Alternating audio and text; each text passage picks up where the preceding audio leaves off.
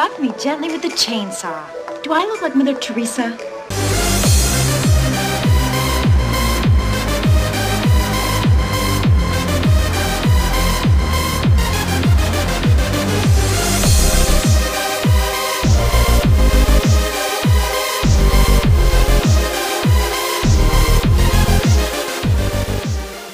Something is trying to get inside my body. Yeah, and she's female and she's waiting for you in the cabana. And you want to sleep with me.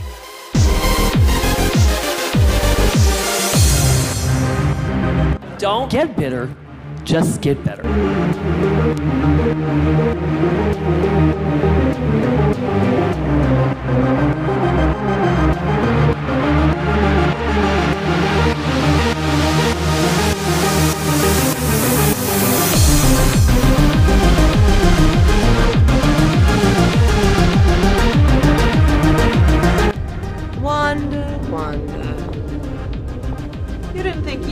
The only magical girl in town, did you?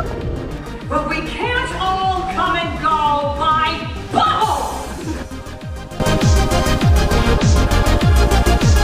Oh, Joshy, do you really think you're ready to kill someone if you've never even finger blasted a girl?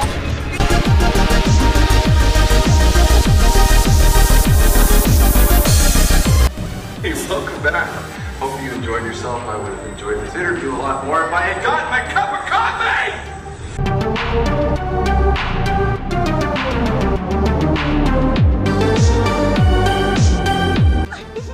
You know, I was starting to think that wishing on stars was just for babies and crazy people.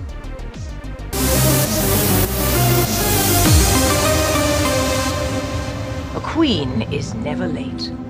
Everyone else is simply early. Ladies, gentlemen, gender nonconforming, welcome back to another episode of In the Queen's Throne Room, the bitchiest podcast in this corner of the kingdom. I am your host, Timmy, and back again from another hiatus. I swear, um, I d- I don't mean this to happen too often, but I mean, I don't have a set date for episodes, whatever, so you should expect it. But this was a long one. Um, I think this was about four months. Oh, that just fell. I am so sorry if that ruined the sound quality. God damn, I'm a mess today. Anyways, um, but yeah, it. Uh, last time um, I had an episode was right after Halloween Horror Nights had ended, and I did a massive three-part episode, like insanity. Um, obviously, I needed a break. I don't think it, I, it meant four months, but you know, it was. It's been it's been a weird time in like the con- the podcasting community and the communities that I'm a part of. So you know, she took a she took a break, and now she's taking a social media break, but trying to bring back this little podcast that she loves and getting back to the nerdy shit, the bitchy shit, the gay shit, all that stuff that I love talking about on here. And so we're getting right back to that, jumping right into the thick of it because for today's episode, we are going to be talking about the recent superhero movie release that's getting a lot of buzz. Um, that was very long awaited.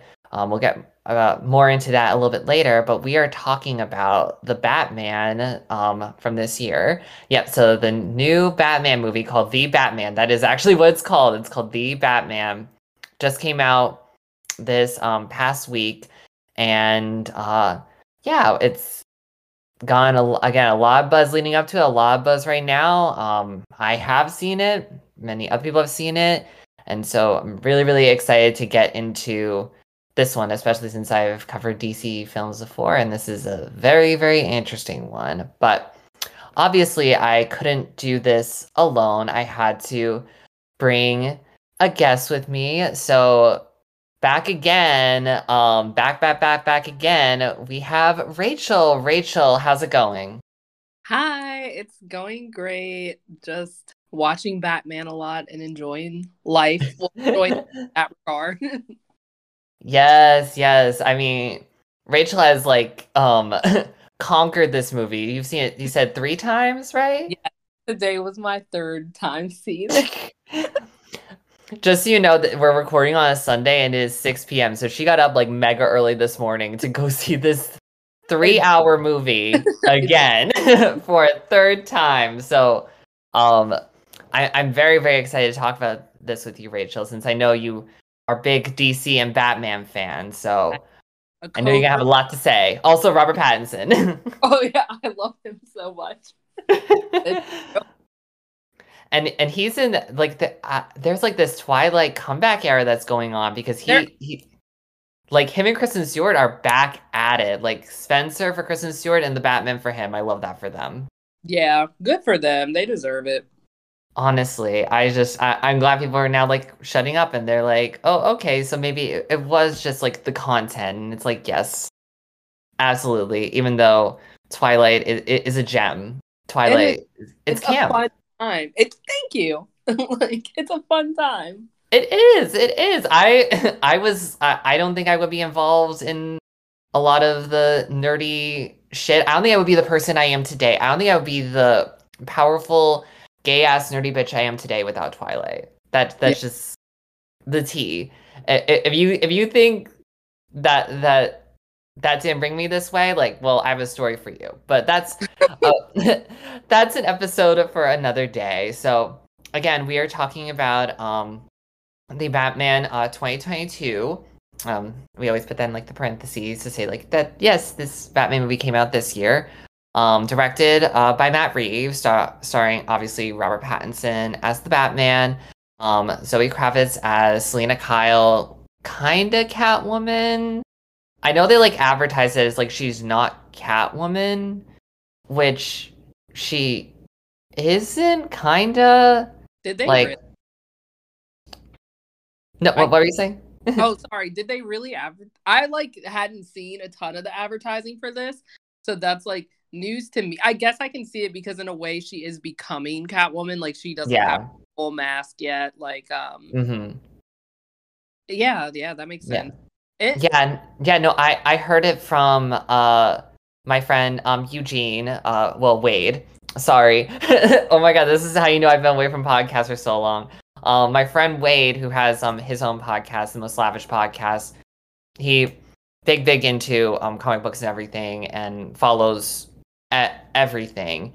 And he was saying that she that Zoe Kravitz was playing Selina Kyle, not Catwoman, and that was how it was advertised, which I didn't really see that anywhere, like because in, in a lot of the tra- I mean, in the the trailers that we saw, like there were always like her little like allusions to like cat, like how she has like a thing for strays, and she has all these cats in her house, Mhm. and she wears a cat suit in the movie, but it, it is very much Selina Kyle becoming that character.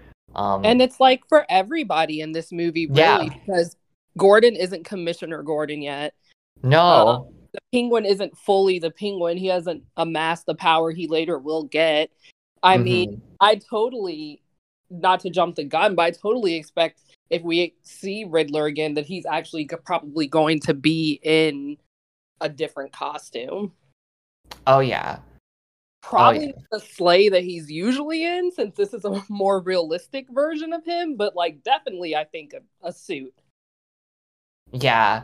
Yeah, no. A hundred percent. But before we get into like a lot of that stuff, um this movie we waited a long time for. Like this was this was slated for like 2020, wasn't it? Mm-hmm. I, I believe so Yeah, because I I swear I remember like a little like there were like little previews coming out like right before COVID hit, and then because I I, th- I think it was in production. Well, do you remember when they did the DC All Access at the height of COVID because they weren't going to like obviously there weren't any in-person conventions and they showed the trailer or a teaser trailer for it there. Yes, they did. I do remember this. But they said it was like n- not even 50% done when they showed it, but a big scene that they showed which ended up being at the beginning was him beating down the people with like the face paint. Yes, yes, on Halloween. Yes. Because I it was just remembered it because like the goon to me looks like nostalgia critic Doug Walker, and I remember everybody on Twitter was making fun of that. oh my god. I don't think I know who that is, but that but that just sounds like really funny. Oh. Um Honestly, good for you. I wish I didn't know who he was. I, I think I've heard of him, and I, I, I think there's a reason I've stayed away. So Mhm. we'll just leave it at that. But yeah, this movie we have been waiting because like um I mean, just like to kind of like I feel like we I kind of want to talk about like our histories with the character of Batman because he's kind of up there with like Spider-Man and Superman as like those comic book characters that people have like oh, for re- sure. re- really grown up with because I, I know like I mean I, I talk about it a lot on the podcast like Spider-Man's my baby I grew up with Spider-Man but Batman was there too I just don't have the affection a lot of people have for him I mean I'm pretty if you ever like talk with me if you listen to me on the podcast or on socials um which fun story I'm currently taking a break from that so you won't see me posting too too much um alongside this episode or this movie. So these will be this will probably be the first time you hear my thoughts on this. Um but I did like um I remember seeing I I don't know how it happened, but I like my introduction to Batman I swear was Batman Returns. So um was so Michael Keaton was obviously my first Batman. Um which like icon legend love that man Mhm. um but uh since then like I, I mean i also think i watched like some of like the cartoon movies um like the direct to vi- video ones like a- I, like I, I vividly remember those alongside watching like the scooby-doo films like Yeah. the the cartoon scooby-doo films um for some reason and so and the, the, it's crazy to think that like we went from like Michael Keaton to like in that era of Batman from like Michael Keaton to like eventually like George Clooney and Val Kilmer and then we got the Christopher Nolan films with The Dark Knight which is like considered like the pinnacle of modern like uh superhero films because it was like The Dark Knight and like Iron Man came out around the same time and kind of just like kind of fed off each other Yeah. and it, it's just there's just been a lot of like discourse about batman and again it's net never hit for me personally never hit for me with him never really hit with me with the joker um i will say like i do i did really like appreciate um ben affleck's portrayal which I'm, I, I know we've both talked about how much we love him as batman and how much a lot of people just don't um I appreciate his take on Batman. it, it's different. That's like the thing. It's um be- because I personally don't like Christian Bale. That's like the one I'm like I don't. Neither do I. It, it it's just dull to me. Like it, it doesn't fit him. It- yeah, it wasn't like he was the least interesting part about those movies. Real it, it really was. I mean, I haven't seen um Batman Begins or um Oof. the the Dark Knight Rises, um, which like also a series of Catwoman's too. Like uh, the but really the only two I really know are like Michelle Pfeiffer, Eartha Kitt, and the one from the Harley Quinn series. Um, so uh, which, I I've al- I also am familiar with um the like original original campy like I think it was the 1960s with Adam West and Yeah. Cesar Romero, which um I, I haven't watched those like in years, but that that was another like introduction. So I, I'm used to like Batman and Robin uh I- as well. I own Which- that entire series. you do? Yeah, I got it for Christmas one year. My parents gave it to me. I love that. I, I need to watch it. it it's just It's great. camp. Uh it, it's it's just fun. It is. I- I- it's just a good time. I just remember like putting that on and was like, I was like, oh, it's it's it's vibey. It's vibey. It was that was during my like I think 60s like sitcom era. Like that's when like I watched like Bewitched and I Love Lucy and Gilligan's Island, all of that because they were all kind of the same type of uh, aesthetic, if you will. But um, yeah, it's just like the Batman has kind of like evolved and changed, and now we, we're getting something very very different um, with Robert Pattinson's portrayal. And um, personally, I um, I think this might be my favorite so Yeah. far. I I just I feel this is the first time like because I feel in the past they kind of focus on the Batman aspect, whereas I feel like this time we kind of got more of a Bruce Wayne story. and the thing is the Batman is such like just like uh like a moniker, it's kind of just like a cover for him. Whereas like because I even in like my early years, like I never knew like Batman's like origin story. Like I knew Spider-Man's like 2AT because it's Spider-Man and like Peter Parker are like interchangeable. Um in the way and the way like that the movies have to like shown him. And so like you kind of like know like oh a lot of what why he became to be was because of his uncle dying. Um and that type of deal. And a lot of people don't know that like I feel because it, it didn't uh I didn't really find out about it till like much, much later that like both his parents were well, his father was a politician, um, and his mother was like um insane but like kind of got uh sorry, I have to let the dog out. Um but that like his parents died, so he was technically like an orphan and raised by um hit, hit um and raised by Alfred. So yeah.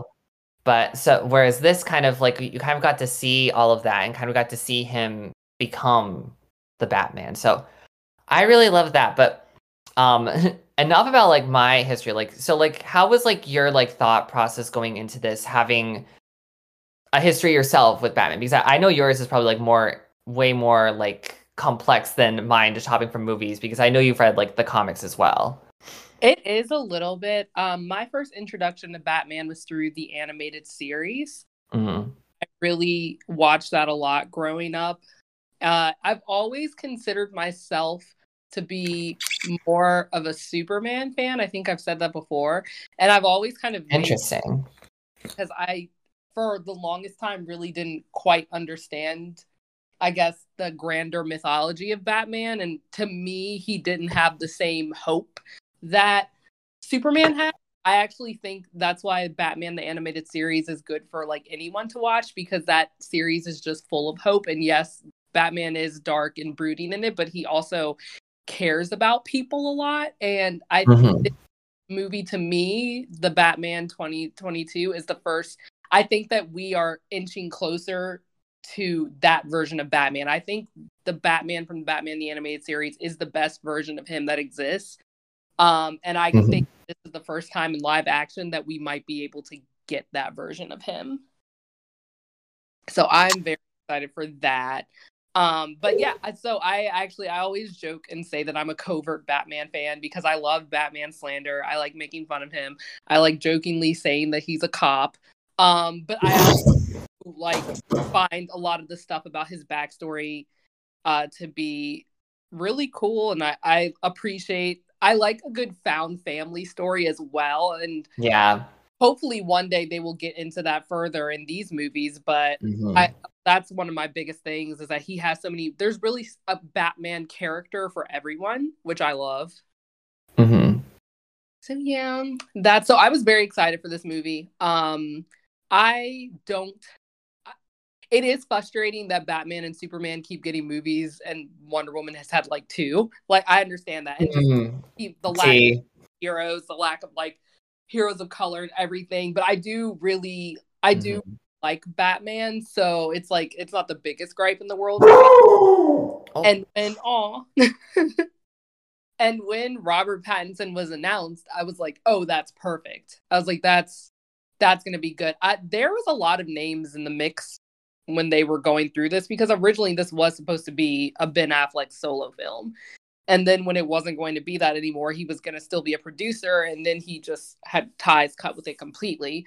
Um I remember for a long the longest time there were rumors of like Armie Hammer, but he also had at one point really supposed to have been playing Batman. that fell through as well. But when Robert Pattinson got picked, I was like, this is perfect. This is great. I'm on board let's go. And then of course, like the big draw for me was Zoe Kravitz playing Selina Kyle. That really sealed the deal for me. I this is a movie that I always knew I was going to like. Mm-hmm. Um, and if I didn't like this movie, had I not liked this movie, I probably would have left social media because I hyped it up so much.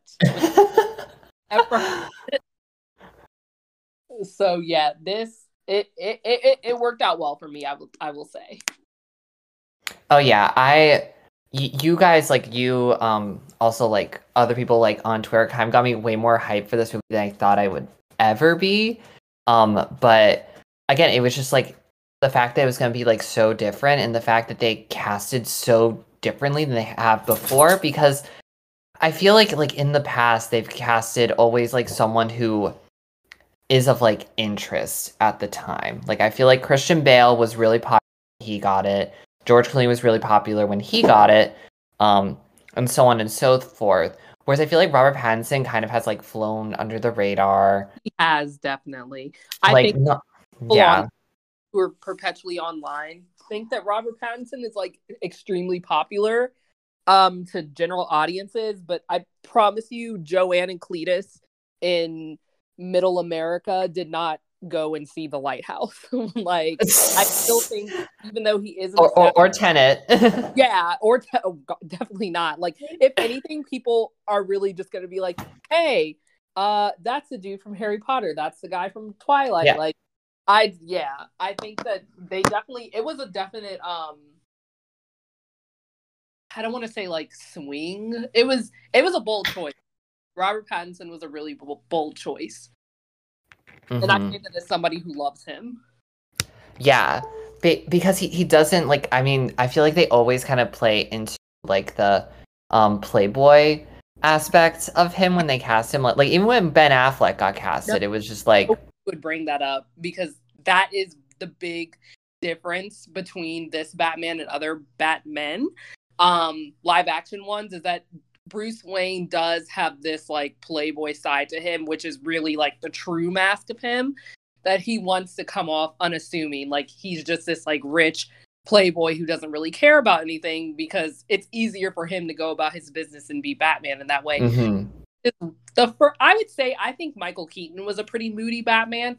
Uh, Yeah. Bruce Wayne, but this is the first time that we've gotten a Bruce Wayne who is just in live action, who is just like completely not even trying to put on any sort of like facade. Like he's going through it. He's clearly a very depressed man. He's very Mhm. point where it's like I think that you could. I'm fairly he, he, he's a millennial Batman. He's that's Oh, what we yeah. like. It's always he's the he's us right now. That's who who we. My it's a reflection of reality.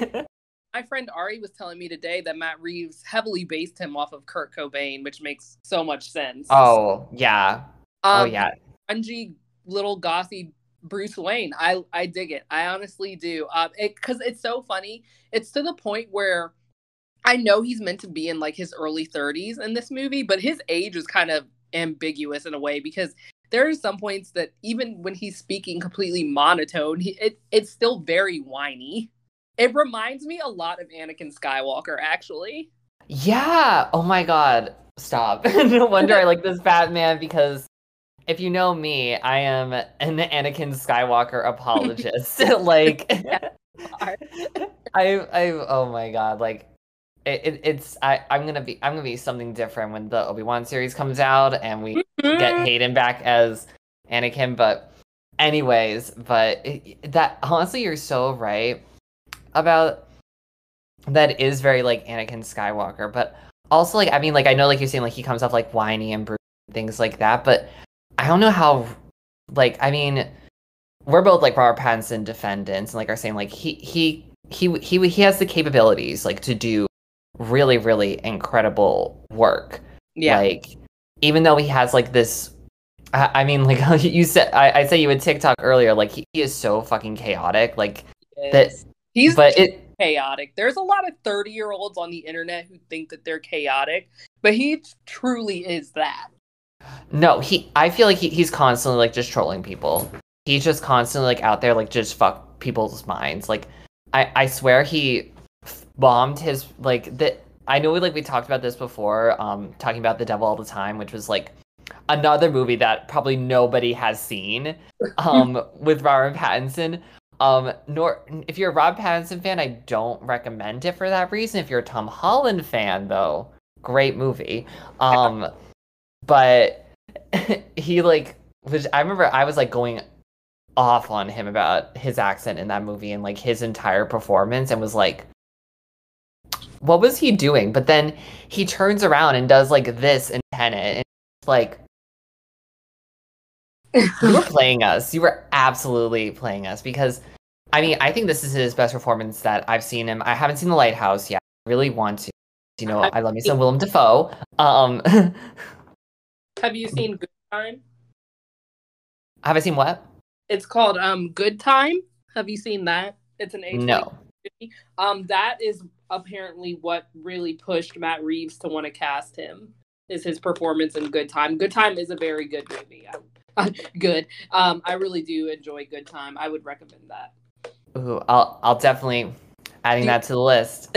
You know how like uh, Uncut Gems has been going. Uncut? Gems. It's by the same brothers, the Safdie brothers. Good Time. Josh Safdie. It's where that it's where that meme of Robert standing in the kitchen is from with the like oversized Adidas jacket. That's how he dresses in that movie. Stop! Oh my god! Oh, I need to watch this in my house because we honestly like we whenever like we're having like a weird day, well, and like we're just like minding our business, one of us will just walk into the room and like stand like that and just be like, "Hello," I have a sticker on my hydro flask of it. as you should, as you should. But, anyways, I, I just I, I think overall like Robert Pattinson like just completely like came into this movie like with something I don't know if it was something to prove or to just like be like I, I I'm gonna put my whole patent sussy into this role. um He came out Be- mad as hell. absolutely because I mean he he did bring back like I, I know we always like complain about like the Batman voice because they they always do it and it's it's just it's so funny seeing it done so many times so differently. Um Grant, Grant some haven't done I I feel like George Clooney didn't really have it when he did it. I feel like he. I, I haven't seen Val Kilmer. I, I I've only recently seen Batman and Robin, which camp another camp movie.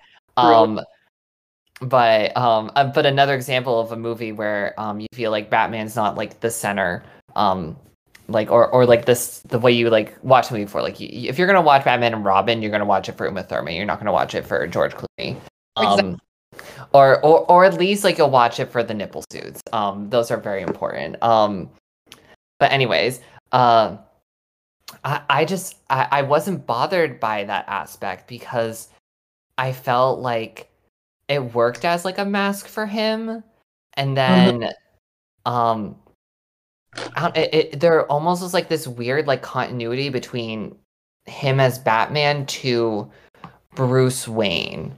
It, it was just really strange because I, I know what I think it was. I think because they had those moments where he clearly couldn't hide himself. Like I think one of my favorite things that they kept doing throughout the film. So we're just gonna start going into the um was uh when the politician that gets killed by the Riddler at the beginning that starts the whole thing, which I guess I guess we'll give like kind of a brief plot. So this is a three hour movie for the record. It's three hours and as great as I love it, I will say the runtime it feels like that. Like it, it feels like you sat through like a three hour movie and um I wouldn't say it's the same as like sitting through Endgame. I feel like it, it's very much like a slow burn detective story, which also really cool since we haven't really gotten that and that's very much Batman's vibe. Um more than anything before. Like it's very much more that than an action movie. So if you're expecting a lot of action, then um dial back those expectations a bit. Um even though they're there. They are there. Um but it's very much that uh multiple story uh, I feel like there's like a lot of storylines in this film. Like Mhm. so many like there's obviously like Batman kind of figuring like kind of coming into his own as as like this vigilante for Gotham. And then Gotham is like under siege from the Riddler who's trying to expose kind of excuse me, um kind of the seediness. And so he's killing all like these people that are all connected somehow to the crime within Gotham, which brings up like characters like Oswald Cobblepot, the Penguin, and uh, Falcone, like all all these like kind of well known characters. Um, that also brings up um, Zoe Kravitz's um, Selina Kyle, who eventually becomes Catwoman, which she she really isn't Catwoman in this film. Like she doesn't have the full garb. Um, even though it's noted because they, they do at the end call each other the Bat and the Cat, um, and things like that. Um, also, I feel like this is the first time I've seen in the movies where um, we get a more dynamic romance between uh, Batman and Catwoman than we have before. Um, Because I, I feel like before, like that they always kind of like play it up like uh, very sexual, and this like I, I feel like it's almost like kindred spirits. Um, Yeah. and and I really really love that. It, it honestly it's sexier. Uh, but There yeah, was a so- lot, definitely. Oh, absolutely. Like mm, this movie was hot. But anyways, um, to, but yeah, that's basically like kind of the storyline is that like it's kind of a lot of like, di- it's it's very much a movie where, um, the plot like kind of like has like multiple storylines where the, it's very much. I feel like this film is as much as it is about Batman. I feel like it's very much about Gotham too. Just kind of like what the makeup is of Gotham. Yeah. Yeah. Gotham felt like a character, which I loved. Yes. I, I've been seeing people like say that and I'm like, yeah, because I think like the brilliant thing about DC is they've created these completely fictional cities. Like there's Metropolis with Superman, um, then like where like the Amazons are, uh, Themyscira, and um, Gotham. And I'm sure like there's a bunch others that I haven't gone into, but those are like the main three I feel, um, and some others too. Uh, but like it, it, it really like be, because I feel like Gotham is like the one that's based most in reality, and they definitely like took to that. It's also like like the seedy one, and I feel like the last time that we got like a Gotham that really, um, or in recent memory that felt um like the Gotham that like you kind of see in the comics. Um, because I, I have I read like a lot of like the villain based stories, which most of the villains are from Gotham, like unless like you jump over to like a Lex Luthor. Uh, but like Harley Quinn, again, Catwoman, Poison Ivy, uh, the Penguin, the Joker, like all based in Gotham. And the fact that we didn't like get all those people and still managed to get like this really uh descript, vivid, standout like character of Gotham. I it, it was it was just it, it it really made everything so rich and so interesting that like like I feel like this film was like in terms of world building was like A plus for yeah. The I will say, as far as Gotham goes, um, this is definitely my favorite portrayal of Gotham.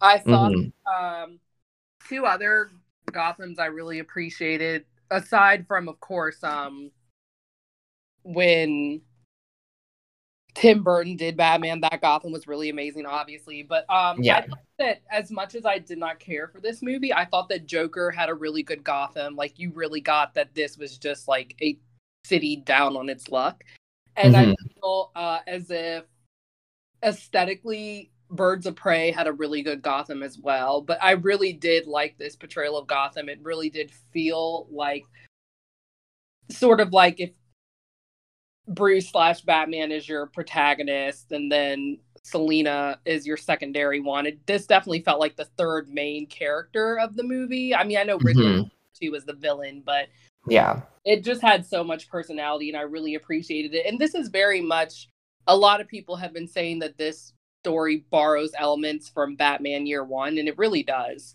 Uh, which is a good comic to check out if you're looking to go into Batman comics. But um, and so everybody is not. We've said this already, but everybody is not who they are will eventually be. They're even Mhm. like that's why when you're watching it, they mentioned several times that he's only in his second year of being Batman. hmm Um, and it's like they're still because you see him mess up on some things, you know? It's like Yeah. he's not yet the world's greatest detective. Like, even when he's fighting low level thugs, they still get hits in, even though he ends up winning in the end.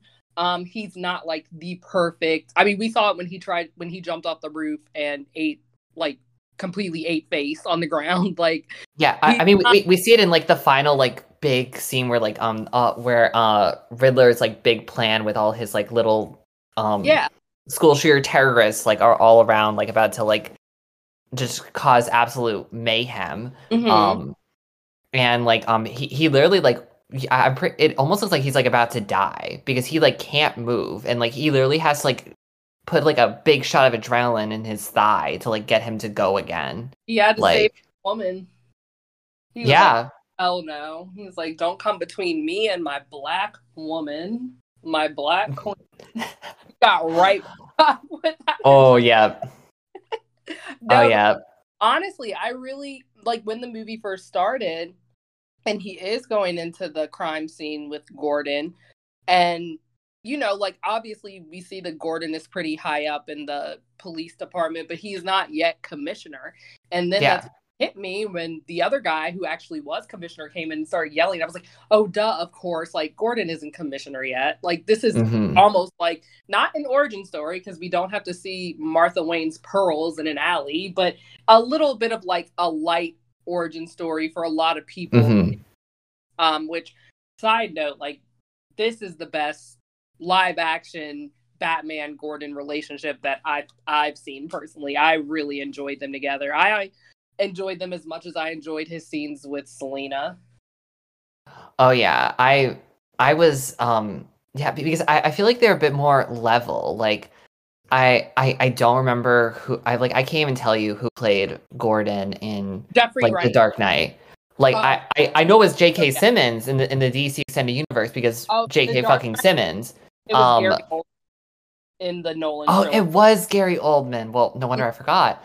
Um, but but but yeah, be- because like I, I mean, like he literally like at one like um the scene where um they have Batman like in custody um after uh the the whole standoff at uh uh what was that the politician's name that gets Mitch- killed first? Mitchell yeah. the mayor, yeah, Mitchell, I think his name was. yeah, yeah, where um completely blows up like in Batman Saves, which is like another moment, like be- because obviously like um again Bruce Uh, Wayne has like major tra- childhood trauma, so he like could not like hold himself together Mhm. and realized he needed to get away, even though the Riddler like the Riddler wasn't giving his answers. Like he he was gonna just blow him up and like see what happens there. Um but like uh but like the scene after where like they have him in custody and then him and Gordon like step out, like he like completely like has to like slug Gordon, which like you never think to see because normally like Gordon is like this upstanding like commissioner and so the Batman has to be kind of like j- equally as upstanding but in that moment it's just like fuck it um which I thought was fantastic Their little plan was really adorable. Um, I really enjoyed that scene when and Gordon had to like put on this tough guy act, like he was really about to go in on Batman for disrupting things, and in the end, it was just like a diversion to get him out of the building safely. Mhm. Uh, it's just like that. Their relationship was honestly so sweet because when Batman did think that Gordon was kind of like turning on him, and he was like, "Really, you too?" and for him to see like, "Oh no, he's actually trying to help me out." Like they had a lot of touching moments. Um, one of my favorites being when they are they are on the roof talking at one point, and Mhm. Gordon is just realizing that a, a lot of the police that he works with are corrupt, of course. And he says, um, Batman says, Oh, I don't trust any of them. And Gordon replies to him, I only trust you. Which Mhm. is just like a great circle from Yeah. early when they were talking about trust, when they were uh, looking for Mitchell's car, like the thumb drive. oh yeah They were r- really a big highlight of the movie for me. Oh yeah, absolutely. Which like I again, I never would have thought that you would think to like enjoy that dynamic so much, but I mean, it, it was it was very much them against the world. Like it was them with like Selina against everybody. because at the end when he falls into the water um cutting that cable, it's like those are the two people's expressions that you see. You see Selina yeah. Gordon. Mm-hmm. Yeah. Which like that was I, I mean that whole sequence at the end and then when like he comes up and he's leading like everyone to safety with the flare oh so the, the cinematography in this film was just stunning amazing like, i was like wow be, because I, I mean i knew it was gonna be gritty i knew it was gonna be a bit more of an auteurs kind of attempt at batman like I, I i guess like you can say like christopher nolan was also in that park but I feel, but Christopher Nolan's like a bit more about like sleekness and making everything kind of look like I don't know. It, it's very much like grays and like muted tones and things like that. And this movie kind of was like, we're gonna play with like reds and yeah. blues very. and like give like a, a, little pop of color um here and there and that just like oh like because I I love a movie that like really plays into aesthetics like like that's why i really loved like birds of prey because that movie like very much was like we're gonna make this as bonkers as possible and then they did the same thing with the suicide squad and now we um just got that with peacemaker as mm-hmm. well um which god you, i could go for days about peacemaker um but anyways uh, do you know the cinematographer was on this one uh i can look him up it was I... Greig Fraser who has also done Rogue One, as well as Dune 2021, of course. Mm-hmm. Um, he also did Vice. Oh. Very good. He did Snow White and the Huntsman as well. Okay. So yeah, he he's done a lot of good like this because uh, to me, um, Rogue One is one of the most beautiful Star Wars movies. Oh yeah. And really i really i really appreciated the cinematography in dune as somebody who does really like cinematography and is trying to actually like learn more about it um and this the way that he used red in this that was just it was lovely. I re- i really liked it. I was like i'm moving this guy to like the top of my list definitely. Oh yeah like i i'm also like someone who just like it, it, cinematography and like scores are kind of where I'm like starting like there are moments where I'm just like ooh. Like if a movie does it like super duper well like and the movie that another movie that I feel kind of really like captured my attention with cinematography this year was like The Green Knight which was a lot of oh. like playing with color.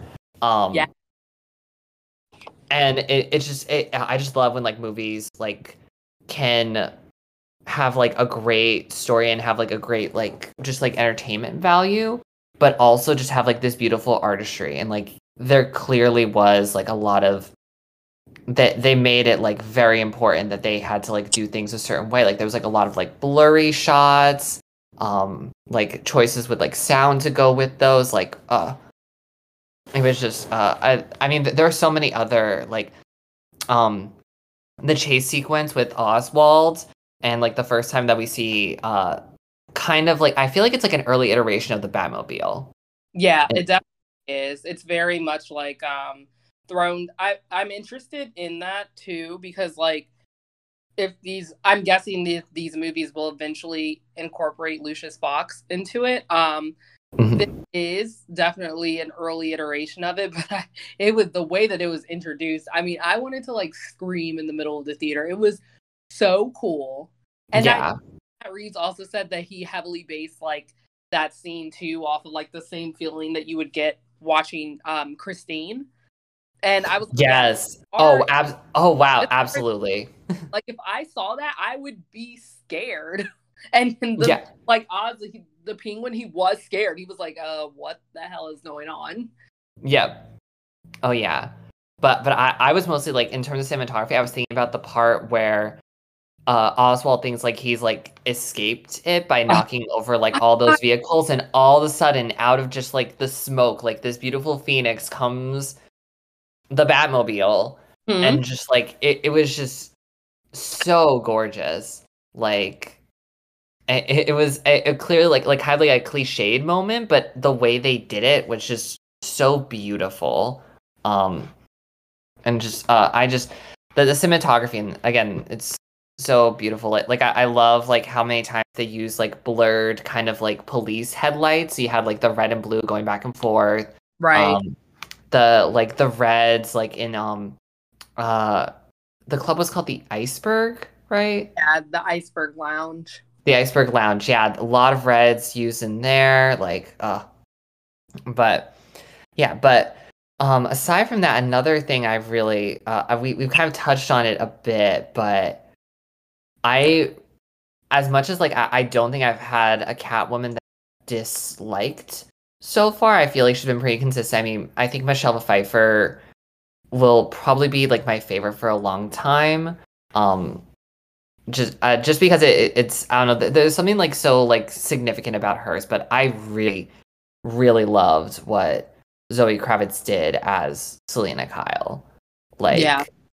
it felt, I don't know, it, it just felt like she came in knowing the legacy of the character and still turning around to say, like, well, that's great. Uh, this is what I'm going to do.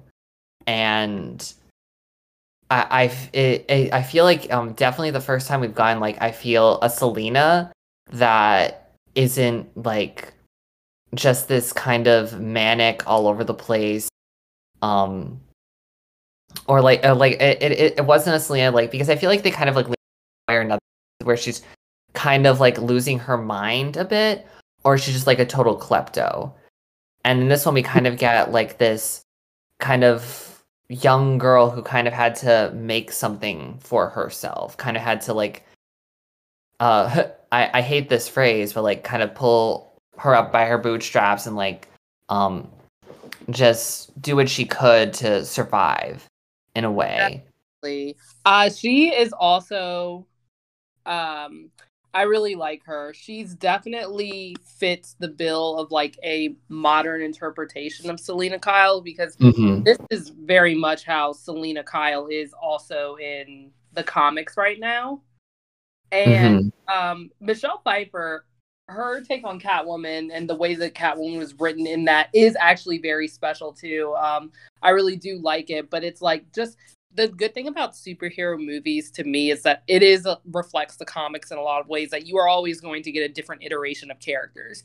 Like the Selina Kyle that exists right now in the comics is nothing like the one that existed when she first came into comics. Yeah. And so Mhm. that's nice. And I feel as if Zoe Kravitz, hers is very much like Batman Year One, Selina Kyle. Down like not down to a T. There's still, of course, her own interpretation of it, but I really appreciated what Matt Reeves did with this character and then what Zoe did as well. Oh yeah, for sure. And again, I've I, I said before I really loved how like they played kind of like the blooming romance between the bat and the cat. I mean, Mm. obviously, like we, we don't get to the point because if you've read the comics, you know that Selina Kyle is one of like the only people who knows Batman's identity. Like, um, and we haven't gotten there yet, but it was just interesting to see how those two like work together as partners but then also like that again like the kindred spirits and it just it was hot like i mean like michael keaton and michelle pfeiffer like had a nice little spark but it, it felt kind of forced for me um they were both very good on their own. yeah, yeah. Whereas I feel in this version, they kind of just meld it together so well and I just like I I wasn't sure how like the chemistry was gonna work, even though like Robert Pattinson has he he he, he has good chemistry with a lot of actors. He, he's done it before. Like I I definitely had it in Tenet. Um, definitely had it with like everybody in He Harry Potter. like he's gonna kiss everyone he's on screen with. Like I said this on Twitter the other day, but there were certain moments where I thought him and Jeffrey Wright were gonna kiss because I was like, what what is happening? But no, they had fantastic chemistry. It's always like a running joke that Batman can never be happy.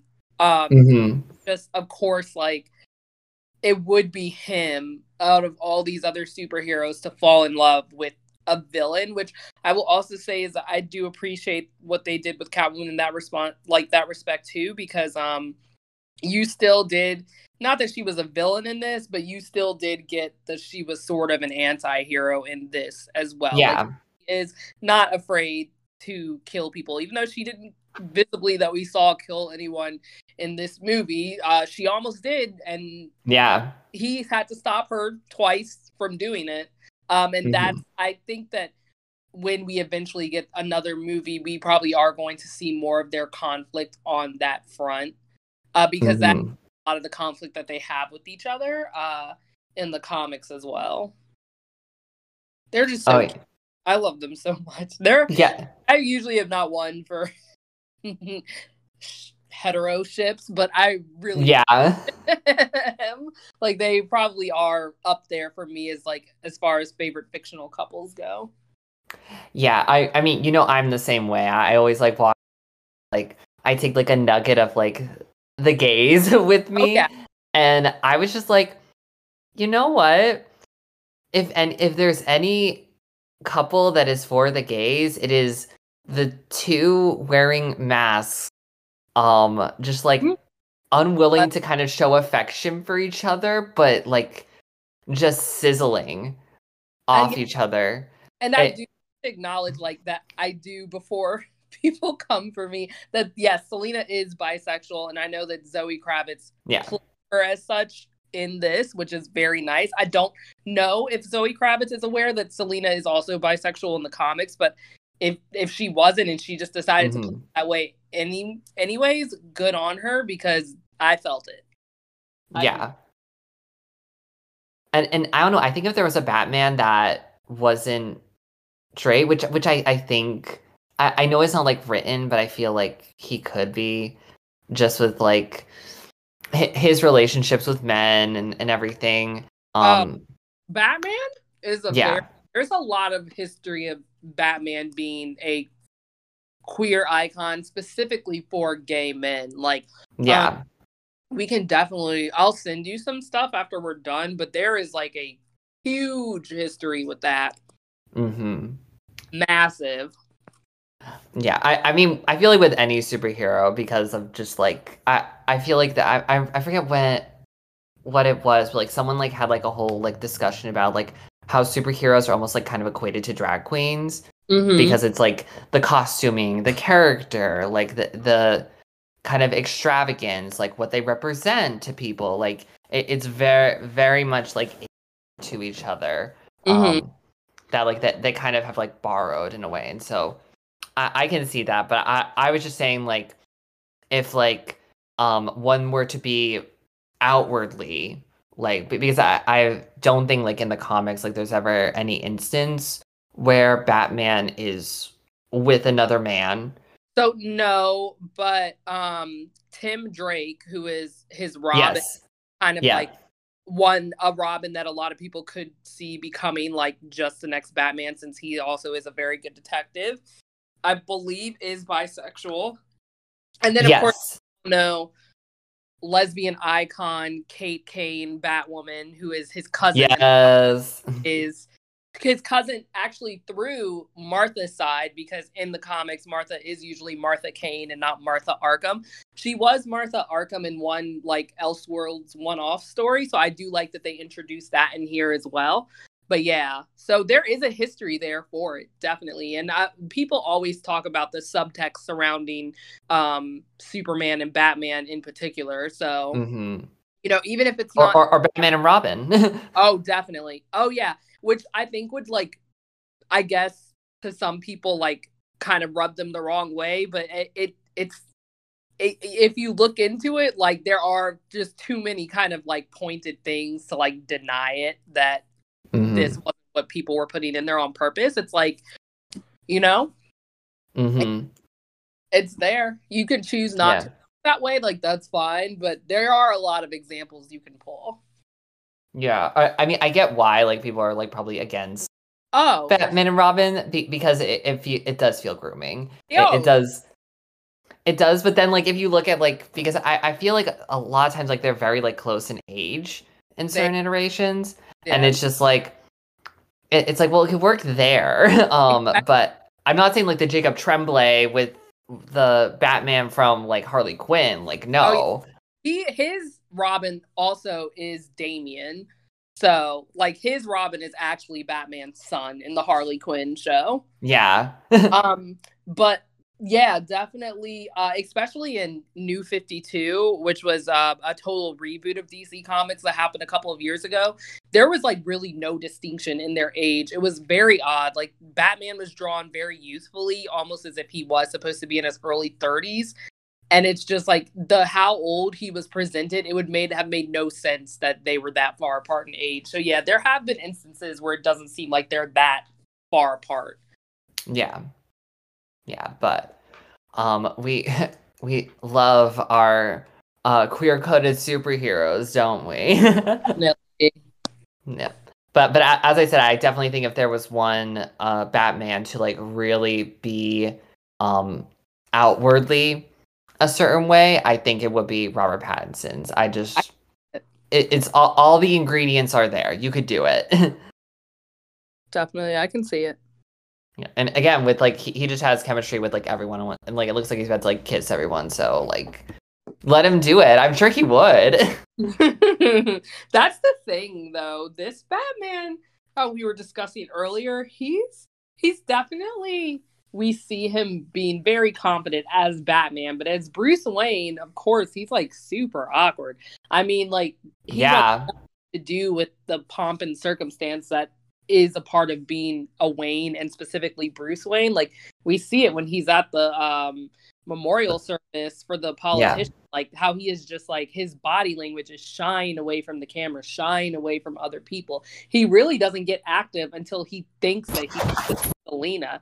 And even in another scene that we get with them together, where Selina is reaching back out to him through the eye contacts, and he's sitting at his desk like shirtless, he knows that she can't see him, but without his suit on, he's still incredibly his body language and his facial expressions are incredibly awkward. And that is my one of my favorite parts about Robert Pattinson's acting in the Batman is that he conveys so much with just a single look. It's incredible. Like I have oh, like, yeah. I the next time I see it, which will I don't think I don't probably will not go back and see it in theater. I'm not sure. It is very long, but I just want to write down every single instance where he his facial expression just says a whole like page worth of dialogue. It's great.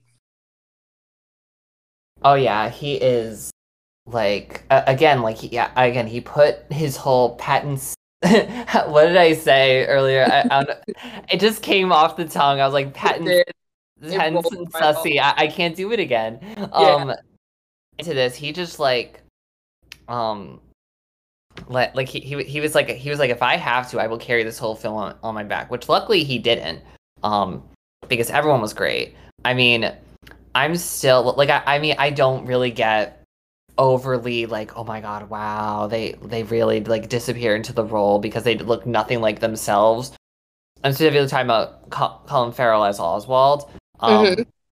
be, because I, I thought he was fantastic um but I, I don't I don't go like over the moon. Someone like just like commits to a role in that way. Um, yeah. But I, still, like it, he he was so great. Um, again, um, who who played uh Gordon? Jeffrey Wright. Jeffrey Wright. Yeah, no, no, he was great. Um, who else? Uh, Paul Dano as the Riddler, which was great. Which Paul I, I feel funny in this movie. Yeah, I I also feel like he um like he well I feel like for what they were going for with that Riddler was was just so perfect.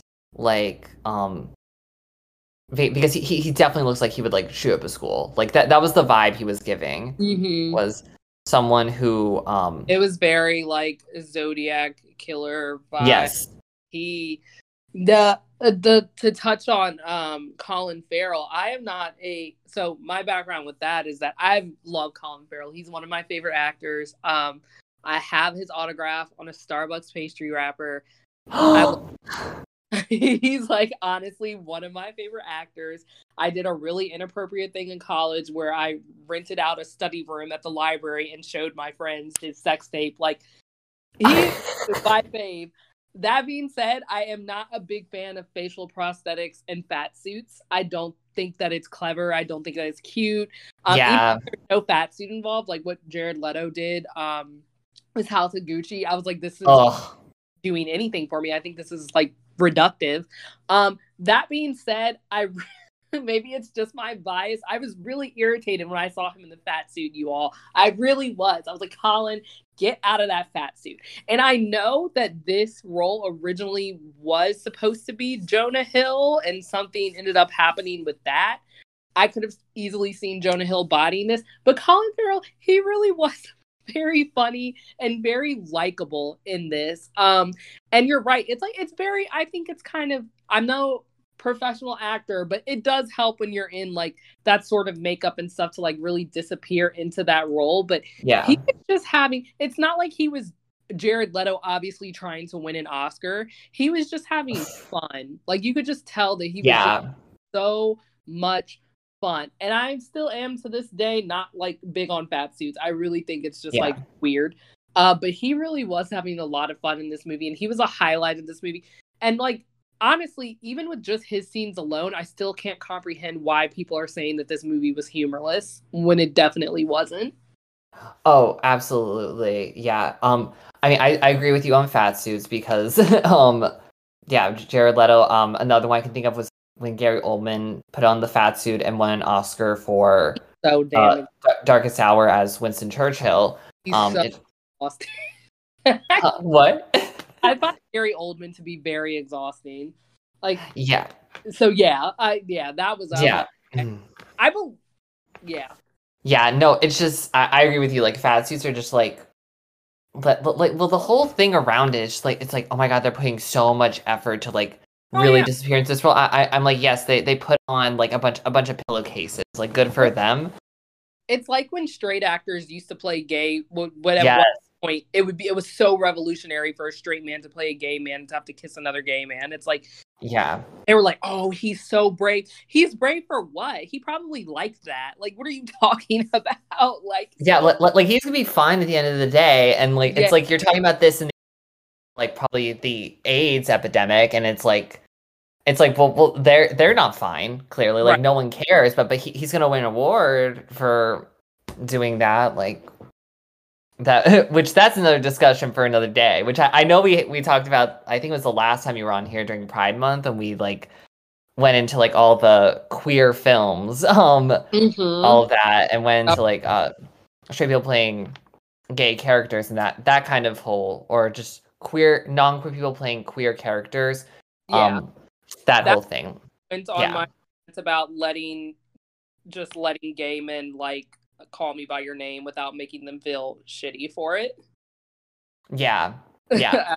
that, that, was, one uh, again that that one is a whole other discussion I, I have a lot of feelings about that um which uh but but again another discussion for another day but yeah but the thing is like i, I agree like Colin like I, I think they definitely i feel like they casted this like very specifically because i feel like colin farrell is another person like robert pattinson who has kind of like gotten like these roles where people like just don't think of them super highly because because they're not going for Oscars. They're not like really franchise people. so yeah, like- definitely with Colin Farrell when he first started acting, he was very much pushed into this like this is like your next Tom Cruise. This is your next Brad Pitt, which he actually did kind of turn into a Brad Pitt, but like he was very much at first pushed as this like heavy action star, um, like somebody definitely to watch. And then I think that because of his his um issues that he's had with substance abuse and stuff, like he he definitely became reclusive over the years. And then when he was easing his way back into acting, he definitely took on more like avant-garde character roles and that's when people started seeing like oh yeah like colin farrell is a character actor like this is what Yeah. he does like he's not this like shiny leading man like i don't know if you've ever seen him in interviews too but he definitely also has not the same type of energy of, uh, that robert pattinson has but he's very he's definitely a weird man in the best way Yeah. And so, yeah, it's like right now, maybe back in the day, like 2003, 2004, you were definitely thinking of Colin Farrell. But right now, he's definitely somebody that people who just like film and pay attention to film and Mhm. act would gravitate towards. But I don't think somebody like wider audiences anymore would be like, they probably, people will probably see this because I've already talked to several people who had no idea that Colin Farrell was in this movie and then be like, oh, hey, that guy. You know what I mean? Yeah. Oh yeah. Oh, definitely within the same sense. Like I think that like he he's it, it very much him his casting in this movie and Jeffrey Wright just definitely gave me established actors that we know that film nerds are gonna love when we put these people in it, and then wider Yeah. audiences are gonna be like, hey, we've seen that guy before. Yeah, it, it- it's like I mean, even Andy Serkis as um Alfred Oh, was yeah. like because I, I feel like because people like know Andy Serkis, but do they like know him? So like when like they see him on screen, like it's it's fun to like turn around and be like, that's Gollum, babies. Like that that's who that is. Um because he he just he, he doesn't do like he, I mean I know recently like he started doing this because he he was playing like himself in in a sense in um uh the MCU uh in a way uh before he was um killed off in uh Black Panther but it was just like him and then like Zoe Zoe Kravitz is like another one. Like you know who she is but like she doesn't do like this major type of stuff I feel. So Yeah. like I, I just I just think like across the board he like just really like put in interesting people that wouldn't normally like do things like this. Had them do it but like not do it in like the typical way and it just flowed so beautifully like John Turturro another one like Oh, yeah. who who um that he he's one of like my favorite actors like if he's in something I know I'm going to get like something enjoyable out of it because he just like like it's like um I I think of almost uh like because he- he's known for like mostly like comedy in a way like I'll think of uh like um the Adam Sandler Mr. Deeds where he has like this stupid little side role but he's like the highlight of the entire film because the rest of the film is like garbage um it poor Winona Ryder just getting yanked into that mess to do like all like these super misogynistic jokes like just be like the be the punching bag for that bullshit. Um Yeah. but then like they put him in this and give him like a really kind of multifaceted character of Falcone, which I'm not I'm not too familiar with him. Um even though like the name like sounded like super familiar, I'm like I'm like I- I'm like I wonder what he's gonna become. Uh but it's Um, just so definitely with Falcone, he just usually is a mob boss, like a very powerful mob boss. Um, a big thing that they pulled from which they were giving this comic out to people at their showings. I think if you went to like IMAX opening, The Long Halloween, which is another one Mm. and from that comic, Thomas Wayne and then Carmine Falcone do have sort of like a friendship. So Mhm. not only with that, but like you were saying with like the actors they did choose, which is inter- what's interesting about this is that most of these people have been in comic book films before, with the exception of Robert Pattinson. But even with that, he's been in huge franchise films. Um, but you know, it's like they never amassed that following for being in superhero films the same way like a Chris Evans did, or even Yeah. like Robert Downey Jr. made his comeback with Iron Man. Um, Yeah. So I found that really interesting too. Like for instance, like with Colin Farrell, he was in Daredevil. Zoe Kravitz was in an X Men movie. We know Jeffrey Wright also does um the uh the guy from What If. Uh, yes. Yes, he does. He's in The Watcher in What If. So it is interesting that these people do have experience with comic book movies, but not to the point where it's like that's the only you know, when you look at them, that's the only thing that you're going to see. And even with this, as big as this movie I feel is going to be, I still don't think that you would look at any of these people and only pinpoint them to one thing, which is nice. Yeah. Oh yeah, I just it just it, it makes me excited because I feel like it's pushing like boundaries like in ways that I think we um didn't expect to go and I'm just like Mhm. really excited like what that means for the future. Like we, we even like get into it that um uh, like obviously, like this is like the first time in a while that we've had a woman of color play Selina, which Yeah. like was how she originally was portrayed on screen because Eartha Kitt is the original, um, which was like Yeah. huge Or- for that time. Mhm. Or I always forget, was it Julie Newmar who first played Catwoman, or was it Eartha Kitt? Because at Uh, one point they switch off, and it's not acknowledged. You're just like, oh yes, Catwoman. hmm Wait, let me look it up. I'm looking up who were the original. It, it says Julie Newmar, um, Yeah. 1966. Yeah, so I, I think it was Julie Newmar. Oh, yep, it was. But definitely, Catwoman has always been a character that is like. She, like I said, like these characters go through different. You can hear the cats in the background.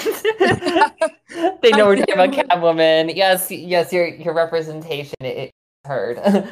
Um catwoman i know sometimes in the comics she's portrayed as being like cuban too. Obviously we've had eartha kitt. We've had a catwoman as Cat- halle berry as a catwoman not necessarily selina kyle but a catwoman. We know catwoman harley quinn is black. Um yeah. recently in one of the animated movies the injustice one um catwoman i guessing is meant to be black. She is very like racially ambiguous in that movie but she is also voiced by nika noni rose this princess tiana. Yes. oh that is great. Um so yeah she's definitely a character who i think like is usually coded to be a person of color specifically. So Yeah. i do appreciate that. And especially since zoe kravitz has said that she wanted to audition to play catwoman in the nolan verse and she was told that she couldn't because she was too urban which is just so interesting Ooh, to me. so interesting. yeah. It's like, hmm. Hmm. What does that mean? Mm. like, what is that? Mm-hmm. But Um, this eh- Catwoman, like I was saying with year, I remember because year one also has a um animated movie as as well as being its own like comic book, and there was a big discussion when that came out whether she was meant to be black in that because you honestly could not tell with the way that she was drawn in some scenes. So and Mhm. know that that version of her is heavily inspired for this one it's yeah i i mean obviously i'm going to be happy that catwoman is black but i really do love this portrayal of her Mhm. uh, and I, I i really like zoe kravitz as an actress i think she's very underrated um yeah. and i'm just glad that hollywood is starting to give her more like yes she is obviously a nepotism baby that's fine um Yeah. nep- babies are fine when they have talent but she- Yeah. the thing it- sometimes. I think that I don't. I still don't think that. I think this is going to be a breakout role for her. But I still, as talented as she is, I still feel like they never have given really her a fair shake to do her things in the way that they have hmm people who come from that sort of privileged background, like Yeah. hero talent. The way that they're just always shoving them in our faces. Yeah. Oh yeah, and, and I I mean I I know like nepotism babies like we we always talk about them, but I feel like she comes like from like a weird like people that like you you hear like the name like Lenny Kravitz and you're like Mhm. oh yeah, but it, it's not like this like huge huge name. So I I don't think like she really like benefits from the nepotism. Like say um like Kate Hudson being like Goldie Hawn's daughter. Like that that that you kind of like you're like oh so she must be Gr- granted Kate Hudson is fantastic and can stand on her own but I I, I- think that yeah I personally think the benefit of nepotism is just already having like a foot in the door when it comes to things like Hollywood. And Yeah. No, yeah, like at this point, Lenny Kravitz, I don't believe does music as much anymore, but he still was a, like a pretty big name as well as Lisa Bonet, and it's like yeah they just are. A lot of people also just know them just because of the fact that both of them are so beautiful. But you're right; has not benefited from it in the same way that a Kate Hudson has. But I also think that obviously has a lot to do with like race as well. yeah oh yeah for sure. So definitely, I agree. Like she has not. She it, it seems like she to me and just the way that I've heard her speak in interviews is constantly having to like prove herself. I mean, Mhm. she had a very good show on Hulu, High Fidelity, that they canceled after one season, and that show was amazing. Um, she made a joke in an interview where she was seen with Robert Pattinson because he asked her, or they were supposed to guess things about each other to see if they knew, and neither of them knew anything about each other, which I thought was hilarious.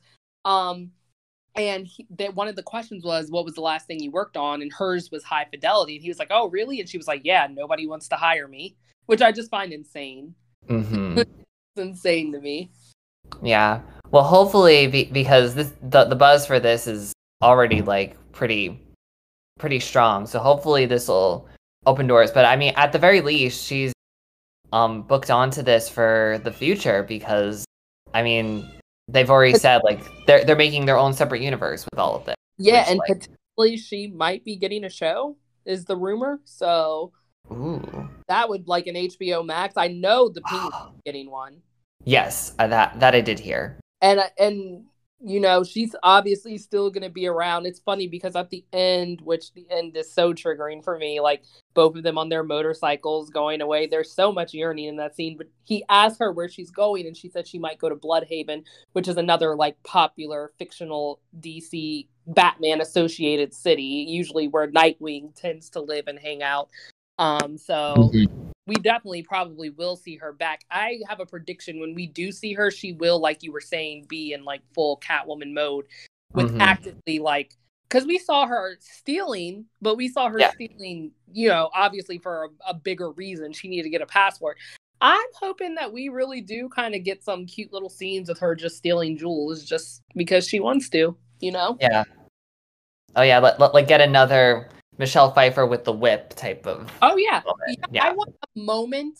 We're not gonna get this because obviously she's a cat burglar, but like a moment where we saw Killmonger in the museum talking about Wakandan artifacts and how they were Yes. Ooh. Yes. stealing diamonds that were stolen from the motherland because she can. Yeah. That would be chef's kiss. Yep. Absolutely. Uh but going back to like um us talking about because they've already like said so much um I mean there there was so much teased um so I I'm really excited for like what this is going to bring because they're, they're saying they're building this separate from the DC extended universe it's going to be something completely different which I think is great because I think the DC extended universe tried this type of movie and didn't work and now they're leaning towards kind of the birds of prey the suicide squad like a, a bit more kind of like bonkers bright colors Is um, a perfect tone, I think, for them. yeah which, which I, I think is awesome because i think that's gonna take like what kind of like the the villains and the, the villains that are thriving in that universe as well as the heroes and kind of just like really like meld well together especially with like getting a flash movie and kind of going into like the dc's version of the multiverse like i, I think that's gonna be great. But uh one thing that makes me really excited so we obviously get like a scene we we see arkham which like uh if you if you know anything about dc or batman you know about arkham asylum and all of that. Um and uh obviously we see it because that's where the riddler gets put but we discover he has like a nice little cellmate um with uh kind of spiky uh I, I it looked like it was green um hair. And so obviously we can assume that the Joker is going to be showing up very soon, which again, I'm not a Joker fan, but the fact that this looks a bit more kind of like what we see in the comics and feels a bit younger and doesn't feel kind of like the old man I feel like we've always the the older kind of feeling Joker um and stepping away kind of from the Jared Leto's, Heath Ledger's and Joaquin Phoenix's.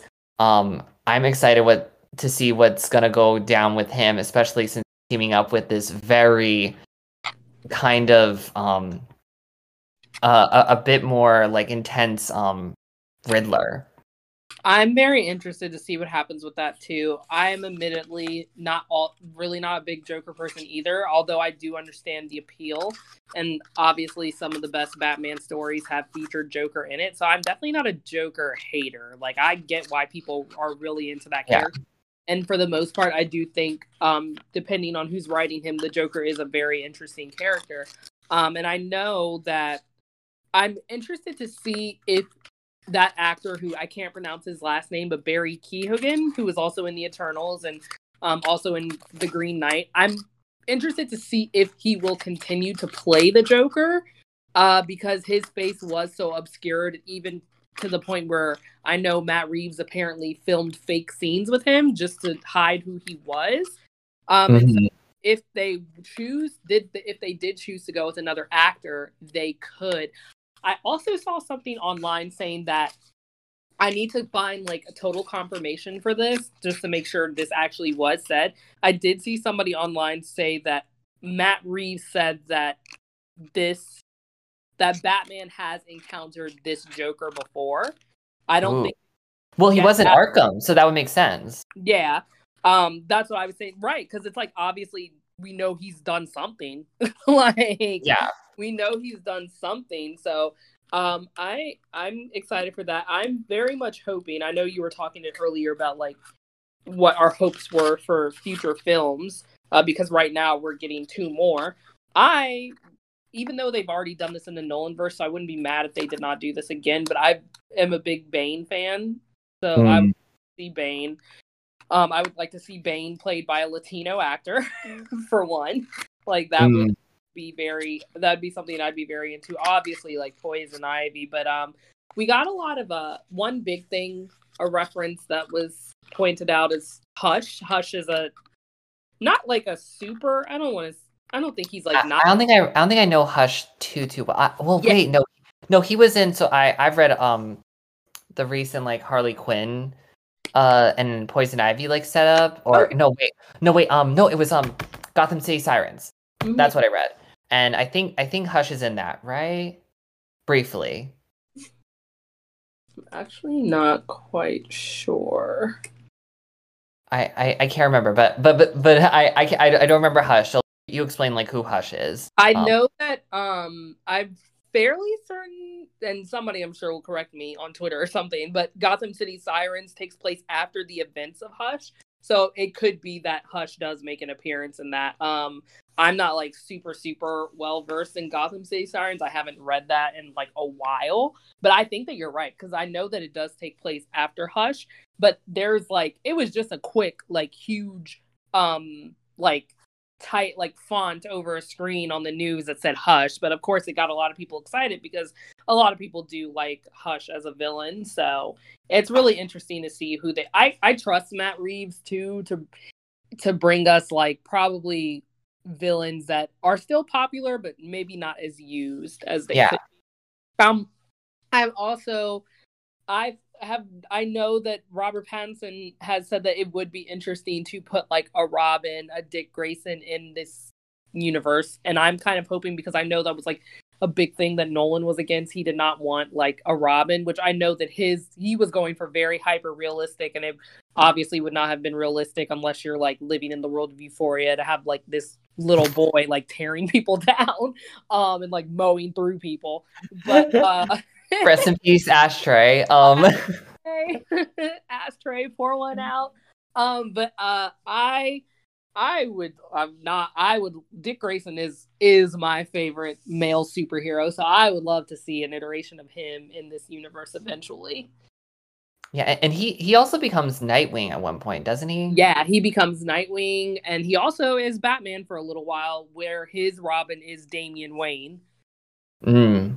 So yeah, Dick Grayson, he's a very good character, and it and if they are building this type of a universe, um, I mean, people have been year for years saying that Dick Grayson deserves his own movie, um, and he's very popular on the Titans, which is another thing I wanted to point out. So, do you remember? Okay, so the scene where he's first beating up the goons that happens early, like Yes. the guy with the face paint, and there's like a younger guy in the mix that is clearly very hesitant about Yeah. Inter like doing gang activity like this little boy does not want to do it. He plays tim drake in the titans tv show.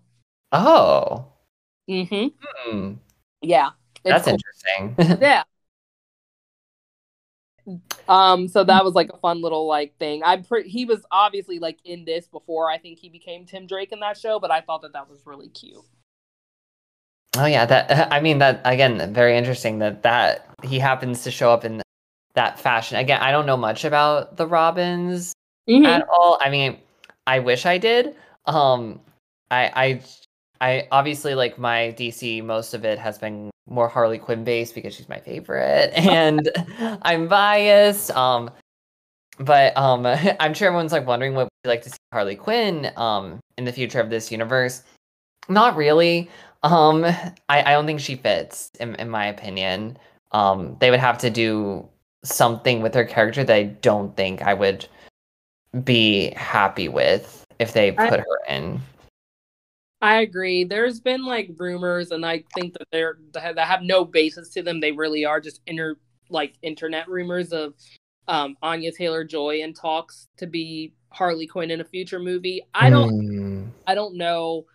I mean, I'm Matt Reeves to me can do anything, but I don't know if she would be presented in this movie in a, in this universe in a way that I would like like her to be. Yeah, Uh, I mean, uh, not not to cut you. hard seeing not Margot Robbie. Yeah, the, yeah, be- because I think Margot has kind of made Harley who she is, um, and kind of like resulted in like that kind of fanfare for it. Granted, like no shade to Anya Taylor Joy, like I love, and she obviously like fits the bill, and I think she could do the character.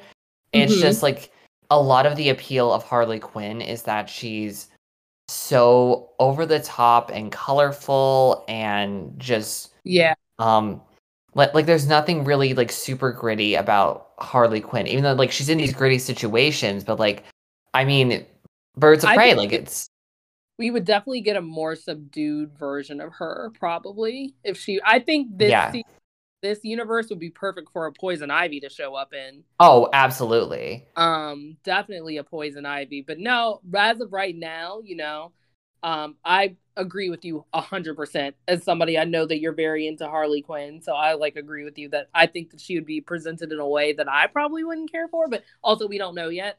But yeah, yeah I couldn't see Yeah. it right now, but you know, maybe, maybe, yeah I I mean now that I've like talked about it I'm like thinking I'm like maybe this is like where we get kind of the more Harleen Harley Quinn where we Yes. get we we get her as um Dr. We- Harleen Quinzel and that whole story because we, we've never gotten that yet. We've never gotten that like kind of because it's like such a gradual thing.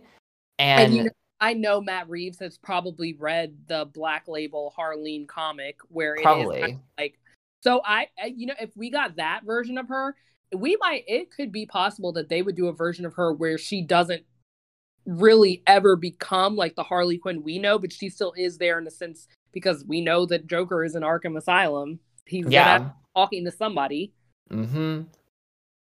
Yeah, and I mean maybe this is like where we get finally like kind of a sexy Joker that where it makes sense that she would fall in love with him Be- Mhm. because th- that's how like they portray him in Harleen. So like I don't know. Oh, and then now that I'm thinking about this, I'm hmm, well No. maybe.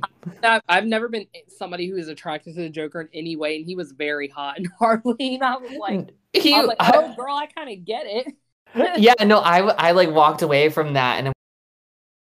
Like I'll I'll I'll uh, like like I have like it actually like hardcover. Like I literally like can just like pull it out right now. And I know there's like Mm. one uh huge like full page panel.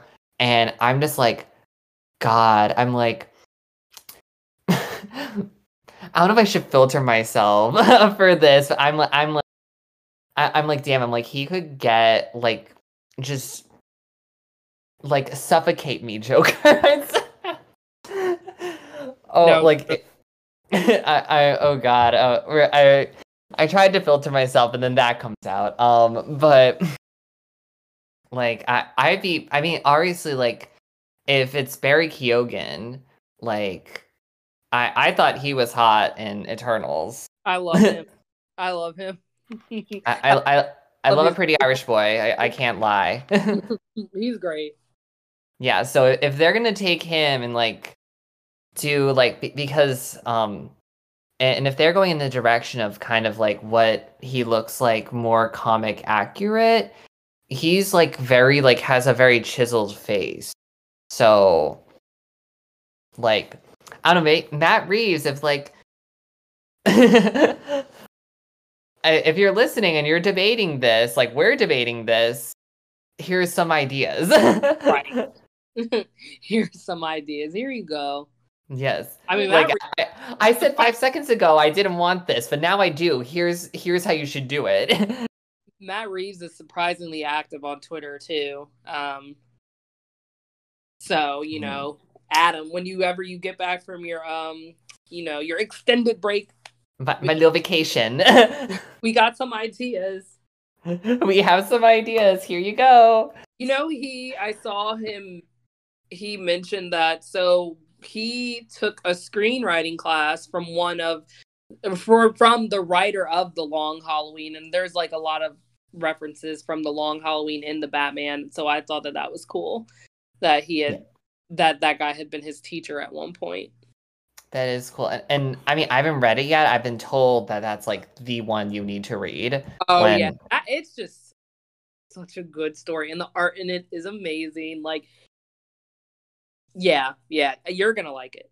You're gonna like Yeah, I, that that's one I I- feel like it could definitely come. Like I know this movie has already kind of like mm, I kind of like the Batman, and I think if I read that, I probably like went into it and not be as kind of like, do we really need more Batman movies? Which like we we, we really don't. Um, Yeah. again, there, there's so many others like like you were saying like we um we could use more Wonder Woman movies, like more iterations of that. We could reboot. we, we, we could do like a we could do like a Batwoman. Like look, Yeah, the show. Um, I've heard that uh, when I know when the show first came out on CW, I wasn't going to watch it because I didn't care for the actress that was in it. But now that she's not in it anymore, I've heard very good things about the show Batwoman. So I will definitely be checking that out. And funnily Mhm. enough, since this is a new character that they introduce as Batwoman, much in the same as you know that like Harley Quinn was first introduced in the animated series and not the comics. I've seen that they have brought this woman who I think her name is Ryan and she's Batwoman into the comics, which I'm like, that's always a good time. Mm-hmm. Um, for also for people who are just listening and they really do want to read Batman stories, a big plus about wanting to read DC comics is that they're very easy to get into because they the way that they do their trades um by giving them such specific names and always keeping them in print is like it's I I find it to be a lot more a lot easier to get into than say like Marvel is just because Marvel doesn't really make a practice of reprinting their trades that often and their numbering and their naming is really weird. DC it's very easy to enter in DC and uh-huh. start reading from wherever especially just because messily enough they do do so many reboots of their material that it's easy to jump in. So if you are looking to get into the world of Batman, it's not hard. Oh yeah, I agree. Having s- someone who is very new to like the comic stuff, like And you Marvel. got it pretty easily, I feel like. Yeah, no, like I I've done like uh, it's again it's mostly been Harley and um something else.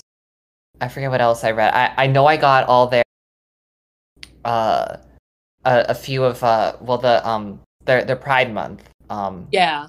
Yeah. uh, they- I I read all of that, which like is what brought me on to Bat um to Batwoman um be- because she queer icon and that's another thing I, I love a reason I love DC too is they write their queer characters so much better than Marvel does. Um they do. as much as I love um uh Hulkling and Wiccan, um like I love those babies and I love the Young Avengers, um a lot of it feels very much like straight people writing gay characters and it's very like paint by numbers. And so you're kind of just sitting there like eh.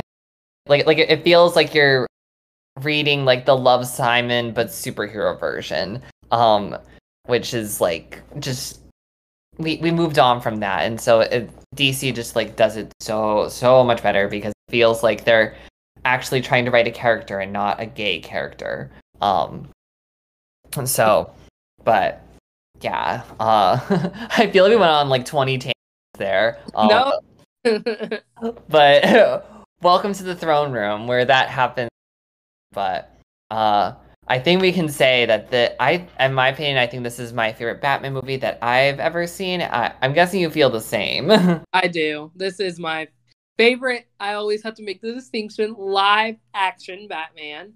Um definitely uh, I am a big I will always be a big Michael Keaton Batman Same. But this definitely, as somebody, as we discussed earlier, the Nolan movies, as I can appreciate them for what they are, I know that they were great feats in cinematic storytelling. I think they did do a lot for Bat- the Batman universe as a whole, but they were not for me personally because when I'm watching a Batman movie, I want to care about Batman, and I uh, and I did care about Ben Affleck to a degree, but he just wasn't in well written movies, unfortunately. But this one, like, I really like cared about Yeah. this, this Bruce Wayne. Um, so this I would say is my favorite. Yes.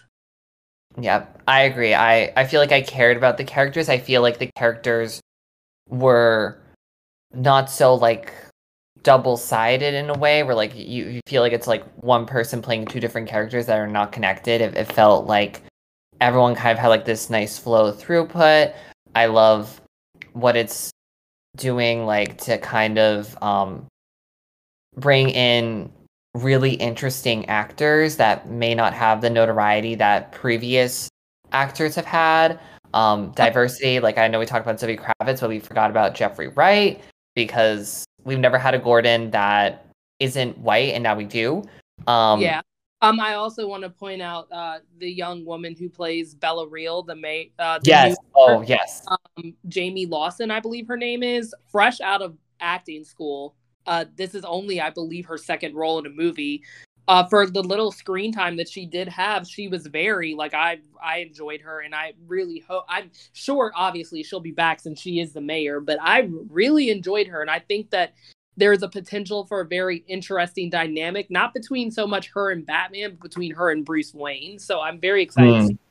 because I do think in this next movie we will see him start to take Wayne Industries more seriously Mm. just to be able to keep up the appearance. I do I think that we're still going to get our little like emo sad gothy Bruce Wayne, but I do I don't think that they're going to lean too much into the playboy aspect of him, but I do think that he's going to Yeah. realize has to start uh you know, obviously caring about other things as well. Yeah, because people are gonna get suspicious. oh yeah that was always yeah that's always my thing i'm like depending on how you play it i think that sometimes you can definitely tell that bruce wayne and batman are the same person like but i Yeah. think with this one like yeah i think that he's gonna start coming more into his own as far as being bruce wayne and having to play that role Yeah. Like like how was no one suspicious that he was just that Batman and Bruce Wayne were both very drawn to this this kid that found his father like completely like mutilated essentially. Like mm-hmm. but but yeah, no, I there there's so much to look forward to having this. I I definitely want to see it again. I think I might go see it next weekend. Maybe do that, then go to Mardi Gras at Universal. Um, that'll be. oh i want to Uh, go to Montreal so badly Oh, you do. It's so much fun. i've not been yet It's uh, it's it's great having it back in full force this year. So. I'll, I'll have to make you at some point. That's the little deal. I'll be like, okay be like Rachel, I'm here. Get o- get over here now. you need to be there when I get my Phantom figure that I know is at that um Universal Monster store. You have to be there for that moment. Oh, I do. Oh, you. Oh, you need to see a section. His Oh, section. Since you're not on Twitter, I have to send you this, but I totally have like a Batman Phantom of the Opera comic oh my. and is in existing within the story of Phantom of the Opera, which I just, you know, I had to bring Mhm. up Phantom. Joel Schumacher also directed Phantom of the Opera, the Yep. four movie. So the, the Batman Phantom ties are here. they it, it, it makes sense. oh my god, I need to see that though. Oh. I'll send it to you definitely. All right, awesome. But I think we've um kind of covered this film very very well. So but, but so I think we'll start to wrap this up now. But Yeah. before we go, um Rachel, where can people find you? Like socials, whatever. You can I'll plug that right here. Yeah, so the um I go by Rae the Force, R A E, uh the Force on Instagram and Twitter. I'm very active on Twitter. Um I do have a YouTube channel, but I don't post on it anymore. Hopefully that'll change soon, you know, once I get my life together. But until then, like most Mood. of my thoughts are going to be on there. So you can definitely give me a follow. Um, enter at your own risk. I will just say that. I mean, Enter at your true, own- but in the best way. In the best lot- way. there is a lot of just me tweeting things that are in my head that I probably should just like write down because they don't make any sense. and we'd love to see it. it's just, it, I mean, obviously, like me and Rachel became friends because of Twitter, so Yeah. clearly the vibes are correct. So if you enjoy this energy going on right now, you'll enjoy it on Twitter. So definitely give Miss Rae the Force here a follow. uh, but yeah, but um, then uh, but yeah, again, follow Rachel on everything. She's great. Um, she's been on here many times before, so obviously I love having her around, love talking to her. Um, but back to me. Um, so the main uh, what? The main event. the main event by RuPaul. oh, the cracking. oh god. Um. Anyways, uh, but uh, as um we mentioned like multiple times, I am taking a break from social media just to kind of detox, get away from it because whether you notice it or not, if you use social media pretty regularly, it does start to kind of affect things and um, i'm very much focused on my mental health right now and kind of getting my shit together being an adult out on my own so like kind of need less distractions. Um, but i hope to be back soon. Uh, i just i need a little bit of time um, probably no more than a month. Uh, but if you still want to like just like look at my stuff my username on basically everything um, is queen Timothy I, and that's Queen spelled K W E E N, um, because I'm not like other girls. Um, and then Timothy, my government name, and then the I because I'm the first, because I'm the only. I am still kind of active on TikTok. I'm still kind of like taking a break from that just because content creation is very much in the same vein, and I kind of need to not be perceived um, in that aspect. So I avoid that, but um, where I a- am active though is um, for this podcast. Um, I do have my Twitter, which is at ITKTR Podcast. So it's in the Queen's Throne Room abbreviated ITKTR, and then podcast. And so that's where you'll see most of my updates about future episodes, if I'm looking for guests, things like that. So definitely follow over there to keep up with everything with that. Um, but yeah, I would like to thank Rachel again for being on for this. It, it's a pleasure as always, and I'm always so happy to talk about nerdy shit with you because we're usually on the same page. Yeah. Um, and just equally as chaotic. Um, for having me. I was like sending vibes out into the universe. she really was. I had she she had she sent her people for this one. no joke. Was like was like, oh yeah, this person. like, I'm like, oh yeah. that would make sense. But but honestly, it's always great having you on. Love to have you back again. But Yeah. Definitely. oh yeah, but You need to do a Phantom episode. It's gonna have to happen. I haven't done a musical episode, so I need to do something. Even though I think I think there's like a I think if you heard me talking about Phantom, I'm very much like